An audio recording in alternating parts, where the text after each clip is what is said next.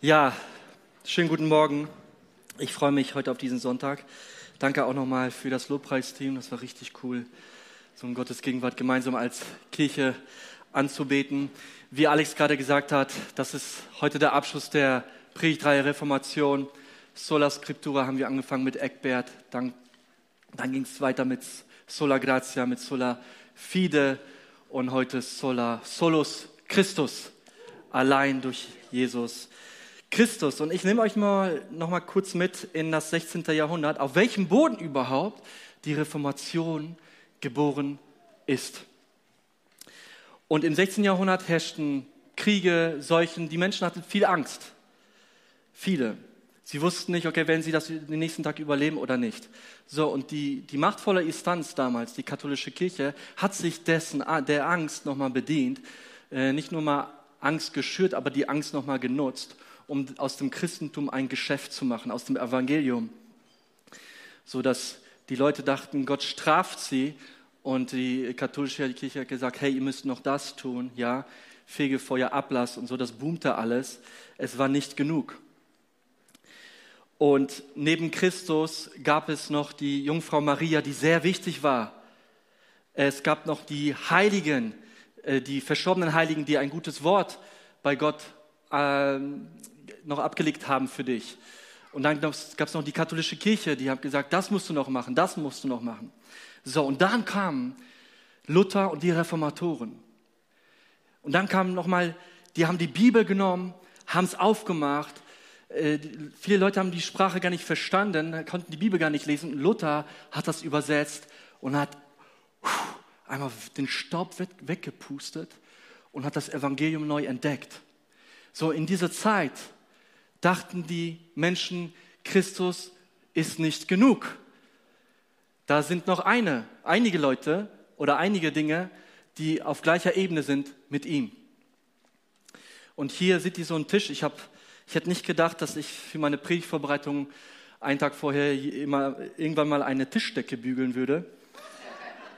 Aber das, äh, das gehört auch manchmal dazu. Und in dieser Zeit dachten die Leute, ähm, mit Jesus konnten viele gar nichts anfangen. Und ich merke das auch bis heute. Ich komme aus Polen. Polen ist sehr katholisch. Und viele Leute, viele Katholiken begegnen, gehen eher zu Maria, weil sie das Bild haben, sie ist die Mama, die Mutter Jesu, die Gnädige. Und Jesus ist so der Zornige, der Richter, der nur darauf wartet, abzuschießen. Das Bild haben einige Leute. So, und dann kam die Reformatoren mit dem Evangelium wie ein, wie ein Eisbrecher. Ja, sie predigten nicht nur das Evangelium, sie verteidigten es auch. Und das brauchen wir auch als Kirche, nicht nur zu predigen, aber es zu verteidigen. Paulus hat im Galaterbrief gesagt, verflucht ist jeder, der ein anderes Evangelium predigt. Da steht viel auf dem Spiel. So, und dann kamen die Reformatoren und haben gepredigt. So, und eine Säule war weg. Maria mit Respekt. Aber allein Christus reicht, sola Christus. Die Heiligen, verstorbenen Heiligen. Die katholische Kirche als Instanz und viele andere Dinge, wo die gesagt haben, es reicht nicht, es braucht mehr. Dieser Platz, solus Christus, als Retter ist für eine Person reserviert in der Weltgeschichte. Keiner ist ihm gleich, keiner kommt an ihn heran. Dieser Platz ist vor Grundlegung der Welt auf für ihn reserviert worden. Solus Christus, das war die Botschaft. Und das Evangelium war wie ein Eisbrecher und entfernte diese Lügen über das Evangelium und hat Christus nochmal ins Zentrum der christlichen Botschaft gerückt. Und Martin Luther, wenn sie Solus Christus gesagt haben, dachten sie, dass das Heil allein durch Jesus Christus kommt. Also Jesus Christus ist der alleinige Heilsmittler. Und Luther zitierte da sehr gerne erster Timotheus zwei, Vers fünf bis sechs. Und da lesen wir, was Paulus sagt. Denn es ist ein Gott und ein Mittler zwischen Gott und den Menschen, nämlich der Mensch Christus Jesus, der sich selbst gegeben hat als Lösegeld für alle. Und Paulus macht deutlich, dass es einen Vermittler gibt zwischen Mensch und Gott. Niemand sonst, der sein Leben hingege- hingegeben hat, das wird wichtig sein für die Predigt, er hat sein Leben hingegeben als Lösegeld für viele. Und in der Apostelgeschichte, Kapitel vier, Vers zwölf, da schreibt Lukas, der Historiker, und es ist in keinem anderen die Rettung, denn auch kein anderer Name unter dem Himmel ist den Menschen gegeben, in dem wir gerettet werden müssen. Es gibt nur einen Namen in dieser Weltgeschichte unter dem Himmel, durch den wir gerettet werden. Das heißt, dieser Platz gehört nur Jesus Christus. Allein durch Jesus Christus. Und die Autoren der Bibel zeigen ganz klar auf, ohne Missverständnisse, ohne Raum für Missverständnisse zu haben, dass nur eine Person in der Weltgeschichte qualifiziert ist, um der Retter zu sein. Er ist qualifiziert dafür, kein anderer. Und heute drängt sich, denken sich ja vielleicht einige Leute, warum braucht es überhaupt einen Retter, eine Rettung? Ja? Aber eigentlich ist dieses, diese Denkweise mit Problem und Rettung oder Problem und Lösung, und Lösung fest verankert in unserem Leben und in unserem Alltag. Ja, wir haben gerade Krieg in der Ukraine, es braucht eine Rettung, es braucht eine Lösung. Jemand ist vielleicht krebskrank, es ist ein Problem, es braucht eine Rettung, eine Lösung. Das heißt, Problem, Rettung ist gang und gäbe in unserem Leben. Jesus hat aber es zu tun gehabt mit dem größten Problem in dieser Weltgeschichte, mit, mit dem größten Problem, und das ist Sünde. Das ist die Trennung von Gott, das ist unser moralischer Zerbruch. Er allein war dafür qualifiziert, um der Retter zu sein. Und nichts kann mit ihm auf eine Stufe sein. Ja, und ich, ich erwähne mal ein Beispiel aus der jüngsten Geschichte äh, in den letzten zwei, drei Jahren. Da, wie, ihr, wie wir alle mitbekommen haben, gab es ja dieses Virus äh, und so weiter. Und sehr früh haben viele, ja, viele Menschen, Journalisten, Politiker, ähm, die Impfung als alleinige Lösung gesehen. Impfung ist nicht mein Thema, aber worüber ich spreche, ist die Art und Weise, wie darüber geredet wurde. Es gab im Jahr zwanzig zwanzig Artikel in Amerika, die erschienen ist, The Coming Messiah, der kommende Messias. Ich weiß nicht, ob ihr, ob ihr das gesehen habt, in Rio de Janeiro, die Christusstatue. Sie wurde an einem Abend belichtet mit der Aufschrift Vaccination Saves, also Impfung rettet. So, und mir geht es da um, um die Art und Weise, wie das kommuniziert wurde. Der Punkt ist, das, was aus Menschenhand passiert, oder wir Menschen, wir können nichts Vollkommenes hervorbringen. Ja? Wenn wir etwas oder eine Person zu einem Messias erklären, der nicht die Qualifikation bringt, ein Messias zu sein, hat das zerstörerische Wirkung. Wir werden enttäuscht. Und diese, diese Messias-Erwartung, die, die erleben wir auch manchmal ganz dezent in unserem Leben, wenn zum Beispiel jemand sich einen Partner wünscht und sich so sehnt nach einem Partner, wenn er, wenn ich ihn jetzt habe, dann wird alles gut. Ja, aber dann wird er enttäuscht. Diese Erwartungen, ein, ein, einen, ein etwas Zerbrochenes zu, geben, zu, zu haben, hat, kann sein, dass wir dann enttäuscht werden. Aber der Einzige, der die Qualifikation mitbringt, ist Jesus Christus, der nicht enttäuscht, der das bringt, was er verspricht. Und wir werden uns darüber, darüber mit, damit beschäftigen, warum Jesus der Einzige ist. Warum glaubten die Reformatoren an Solus Christus? Warum ist er allein qualifiziert, unser Retter zu sein? Und es hat mit einem Kelch zu tun. Darüber werden wir gleich reden. Das Lamm nehme ich noch mit dazu. Ich habe es ausgeliehen von meinen Mädels. Meine Mädels haben gesagt, Papi, pass gut auf, auf dieses Lamm. Ja. Es hat mit diesem Kelch zu tun, warum Jesus der Einzige ist. Und warum sie überzeugt waren, dass, dass Jesus der einzige Vermittler ist zwischen Mensch und Gott. In der dunkelsten Stunde von Jesus Christus im Garten Gethsemane, da hat Jesus gerungen. Es war kurz vor seiner Kreuzigung, kurz bevor er verhaftet wurde. Er hat gerungen.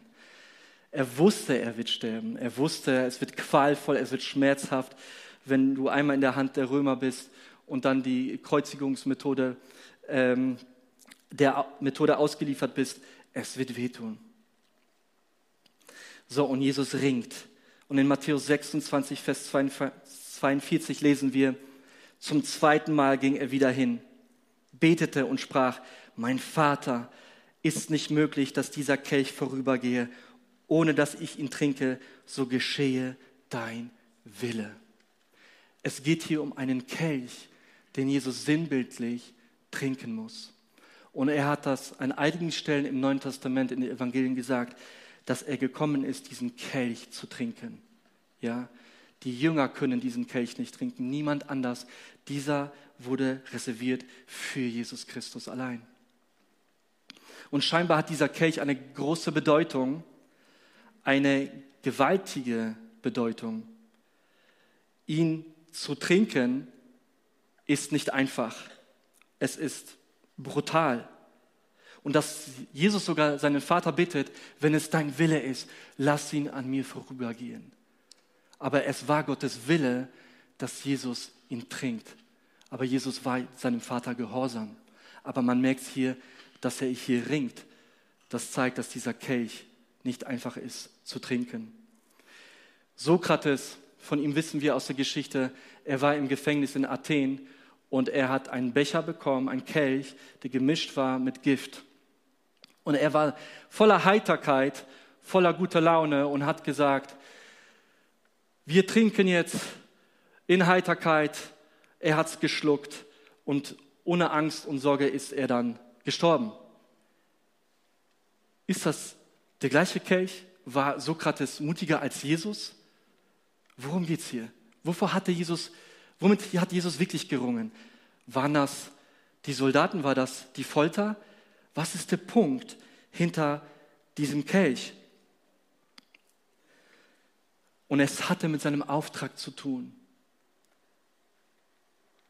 Es war eine Mission dahinter. Wisst ihr, laut Geschichte, wenn du dir das Leben Jesu anschaust, könnte man äh, auf den ersten Blick meinen,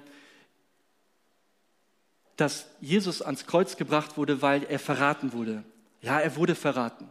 Und das trug dazu bei, dass er äh, gekreuzigt wurde. Er wurde verhaftet, ja, das trug auch dazu bei, dass er dann gekreuzigt wurde. Er wurde gefoltert, er wurde von Pilatus ausgeliefert, ja, das, wurde, das führte dazu, dass er gestorben ist. Er wurde gekreuzigt, ja, auch das führte dazu, dass Jesus gestorben ist. Aber in alledem, Gott der Allmächtige, der voller Weisheit ist, steht über allen diesen Dingen.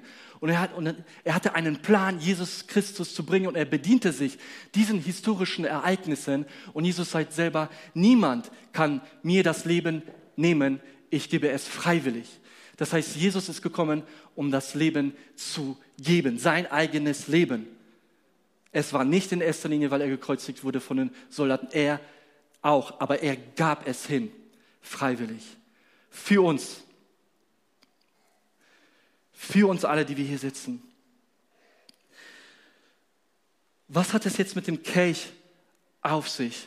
Ich glaube nicht, dass das hier, obwohl das auch brutal war, mit Folter zu tun hat. Aber wenn wir uns das näher anschauen, auch biblisch, der Kelch, den er trinken musste, führte zu einer geistlichen Qual, alle Sünden der Menschen zu tragen und auf sich zu laden. Wir werden nie erleben, wie das ist, die ganzen Sünden der Menschheit zu tragen. Aber scheinbar war das ein richtiger Schmerz für Jesus Christus, unseren Dreck zu tragen, unseren Mist zu tragen. Der, der heilig war, gerecht, der Sohn Gottes. Anstelle von uns hat Jesus Gottes Gericht am Kreuz erlebt. Der Becher oder der Kelch hat eine gewisse Symbolik, auch im Alten Testament. Er, es gibt im Alten Testament den Kelch des Segens, ja, aber es gibt auch den Kelch des Zorns, den Becher des Zorns. Im Psalm fünfundsiebzig, Vers neun lesen wir, der Herr hat einen Becher in seiner Hand, gefüllt mit starkem, betäubendem Trank. Alle, die Gott verachten, müssen den Becher bis zum letzten bitteren Tropfen austrinken. Und Jesus kannte diese Symbolik. Er, der keine Sünde kannte, ist zur Sünde gemacht worden. Und dieser Kelch ist dieser Kelch des Zorns, des Leidens, den eigentlich wir verdient hätten, aber er hat ihn getrunken. In der Bibel steht, wie wir gerade gelesen haben, Menschen verdienen, die Böses tun. Ja? Israel hat das in der Geschichte erlebt. Sie mussten auch aus diesem Becher trinken, aus, als sie Israel verlassen mussten, weil sie Gott ungehorsam waren. Aber zum Zeitpunkt, und das ist das, was Jesus am meisten Schmerz gebracht hat, der Zeitpunkt, als Jesus am Kreuz hängt und als er sagt, mein Gott, mein Gott, warum hast du mich verlassen? Das ist der Zeitpunkt, als der Zorn Gottes auf ihn gekommen ist. In erster Thessalonicher eins, Vers zehn lesen wir, und seinen Sohn aus den Himmeln zu erwarten, den er aus den Toten auferweckt hat, Jesus, der uns rettet von dem kommenden Zorn. Gott empfindet Zorn. Gott kann zornig sein. Und Jesus rettet uns vor dem kommenden Zorn. Wie soll man das zusammenbringen mit einem Gott der Liebe und einem Gott, der zornig sein kann? Und ich sage vorweg, dass Gott zornig ist, ist eine gute Nachricht. Es ist eine gute Nachricht. Liebe und Zorn bei Gott ist kein Widerspruch. Der Zorn Gottes nimmt alles weg, was wahre, echte Liebe hindert. Zorn Gottes ist nicht zu vergleichen mit einem unkontrollierbaren, emotionalen ähm, Wutausbruch, der auch teilweise willkürlich ist, wie bei Menschen. Wenn Gott zornig ist, dann bedeutet, bedeutet es, dass sein Zorn stark und beständig ist gegen alle Opposition, gegen alles, was böse und schlecht ist. Sein Zorn ist stark, beständig gegen alles, was böse ist in dieser Welt. Und hinter seinem Zorn steckt ein starkes, leidenschaftliches Verlangen für das Gute. Er hat ein starkes Verlangen für das Gute. Aber dieser Zorn gekoppelt, ist gekoppelt mit einem Hass gegen das Böse. Und es entspringt aus seinem Charakter. Und es ist eine gute Nachricht. Er kann das Böse und somit die Sünde, die wir begehen, nicht drüber hinwegschauen. Er kann es nicht. Und das wird er auch nicht. Gerechtigkeit muss wiederhergestellt werden. Und entweder werden wir im Gottesgericht den Preis dafür bezahlen und in die ewige Verdammnis gehen und dafür bestraft werden, oder jemand anders nimmt dieses Gericht auf sich und bezahlt für uns. Und das hat Jesus Christus am Kreuz gemacht, dass er uns gerettet hat vor Gottes Zorn. Und Gottes Liebe ist die treibende Kraft hinter seinem Zorn. Und das ist der Kelch, den nur Jesus trinken konnte und durfte. Keiner konnte das erfüllen, was Jesus. Keine andere Persönlichkeit. Deswegen ist Jesu Tod und wer ist so entscheidend. Weil nur er konnte diesen Kelch erfüllen. Austrinken. Nur er konnte sterben, weil wir nicht heilig sind und weil wir einen brauchen, einen Erlöser, der anstelle von uns für uns stirbt, damit wir heilig werden. Es ist ein Tausch. Es ist ein Tausch. Und hier kommt der Punkt. erster Thessalonicher Kapitel fünf, Vers neun. Da steht, denn Gott hat uns nicht für den Zorn und das Gericht bestimmt, sondern zur Rettung durch unseren Herrn Jesus Christus.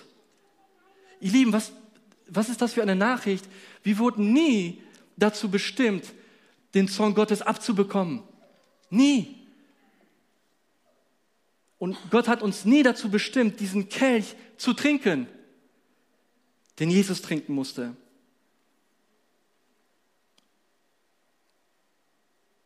Aber vor Grundlegung der Welt auf an war er vorbereitet, weil Gott wusste, was passiert für seinen Sohn, für Jesus Christus. Ihr Lieben, wir wurden aber für einen ganz komplett anderen Kelch berufen, den wir trinken sollen. Es ist nicht der Kelch des Zorns. Das Neue Testament redet über den Kelch als der Kelch des Segens. Es ist das Abendmahl. Diesen Kelch, für den sind wir geschaffen. Uns durch das Abendmahl zu erinnern, was Jesus Christus gemacht hat für uns am Kreuz. Wisst ihr, wir sehnen uns nach einer Reformation in unserer Kirche, in unserem Land, in meinem eigenen Leben, in deinem Leben. Vielleicht sehnst du dich danach, eine Reformation, was auch immer das heißen mag für dich selbst.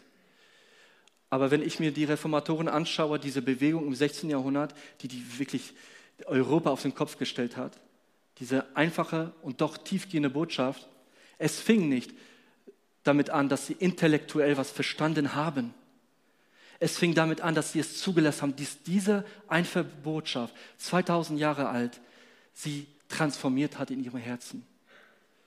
Und daraus ist eine Reformation entstanden. Wenn wir diese Reformation in unserem eigenen Herzen nicht erlebt haben, dann ist das sinnlos. Zuerst müssen wir selber diese Reformation erleben, diese Botschaft, was Jesus Christus getan hat. Luther, Zwingli oder Jan Hus und viele andere haben es nicht nur gepredigt, sie haben es erlebt. Sie haben es erlebt. Sie haben Christus erlebt, sie haben seine Gnade gelebt. Und sie haben begriffen, dass Christus allein reicht.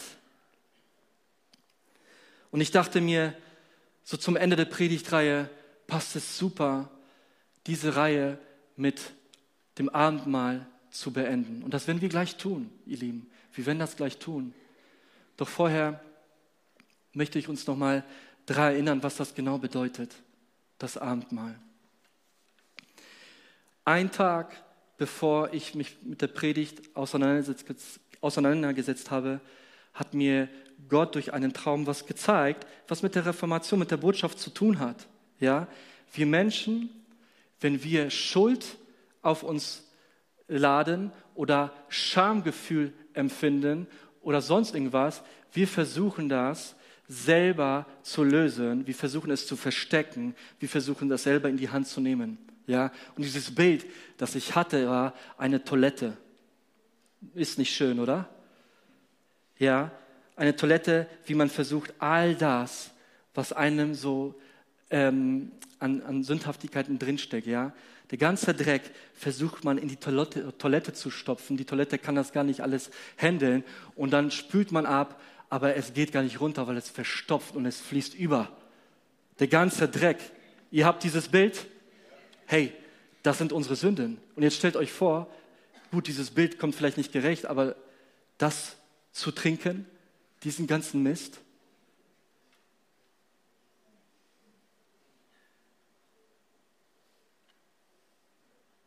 Und das Abendmahl erinnert uns daran, dass das nicht unsere Aufgabe ist. Das ist nicht unser Job. Das können wir auch nicht. Aber im Traum habe ich noch was anderes gesehen. Und das ist ein Lamm gewesen, was so sauber und klar und rein war. Und es zwang sich nicht auf. Es kam nicht, hier bin ich, nimm mich. Sondern es, es ist an mir vorübergegangen. Und das, was ich machen konnte und durfte, es in die Arme zu nehmen. Weg von meinen Sünden, die waren nicht mehr im Fokus. Sondern das Einzige, was im Fokus war, war dieses, war ein Lamm. Und Jesus Christus ist das Lamm. Er ist für uns gestorben, ihr Lieben. Meine Töchter haben heute gesagt, Papi, wenn, wenn du nach Hause gehst oder nach der Predigt, steck dieses Lamm direkt in den Rucksack. Sie kommunizieren damit, dass das für sie wichtig ist. Ja? Ihr Lieben, aber so genauso wichtig, wie das für die Kinder jetzt war mit diesem Lamm, ist die Botschaft des Evangeliums. Es ist umkämpft. Es ist umkämpft, das Evangelium. Halten wir es genauso fest wie dieses Lamm. Passt bitte darauf auf, nehmt es bitte mit, es ist uns so wichtig. Halten wir daran an Christus genauso fest. Nehmen wir es in den Rucksack, dass niemand uns das wegnimmt. dass diese Botschaft nicht verdreht wird durch andere Lügen. Du musst immer noch was tun, ja, du musst dich verstecken, weil du Scham empfindest. Ich glaube, es gibt zwei, zwei Bereiche, in denen wir abdriften können. Ist. Zwei Bereiche, und das ist als Nachfolger Jesu, dass, wir, dass Jesus uns vergeben hat und dann denken, okay, wir können weiter in Sünde leben und so weiter. Das ist ein Abdriften des Evangeliums. Wenn Christus für uns gestorben ist und sein, den Zorn Gottes gespürt hat, wie können wir dann, sagt Paulus, noch in Sünde leben? Wie können wir da noch so leben wie vorher? Der andere Bereich ist, in dem wir manchmal tendieren abzudriften, Christus ist nicht genug. Ich muss immer noch was leisten. Ich muss beweisen, wenn ich jetzt nicht bete oder an diesem Tag keine Bibel gelesen habe, dann zeigt Gott mit seinem Finger, du armer Bursche. Ja? Wie viel ist da noch drin in uns? Vielleicht musst du das bei dir selber anwenden, was, wo du da gerade stehst. Das Abendmahl gibt uns eine Möglichkeit, uns zu erinnern, wer Christus wirklich ist und was er getan hat. Aber es bietet auch die Gelegenheit zu konfrontieren, wo stehe ich da gerade? Versuche ich es selbst? Wo es vielleicht dann nicht mehr heißt, solus Christus, sondern äh, viele andere Dinge noch? Aber, das, aber die Botschaft des Evangeliums ist, solus Christus. Allein durch Jesus Christus haben wir die Errettung.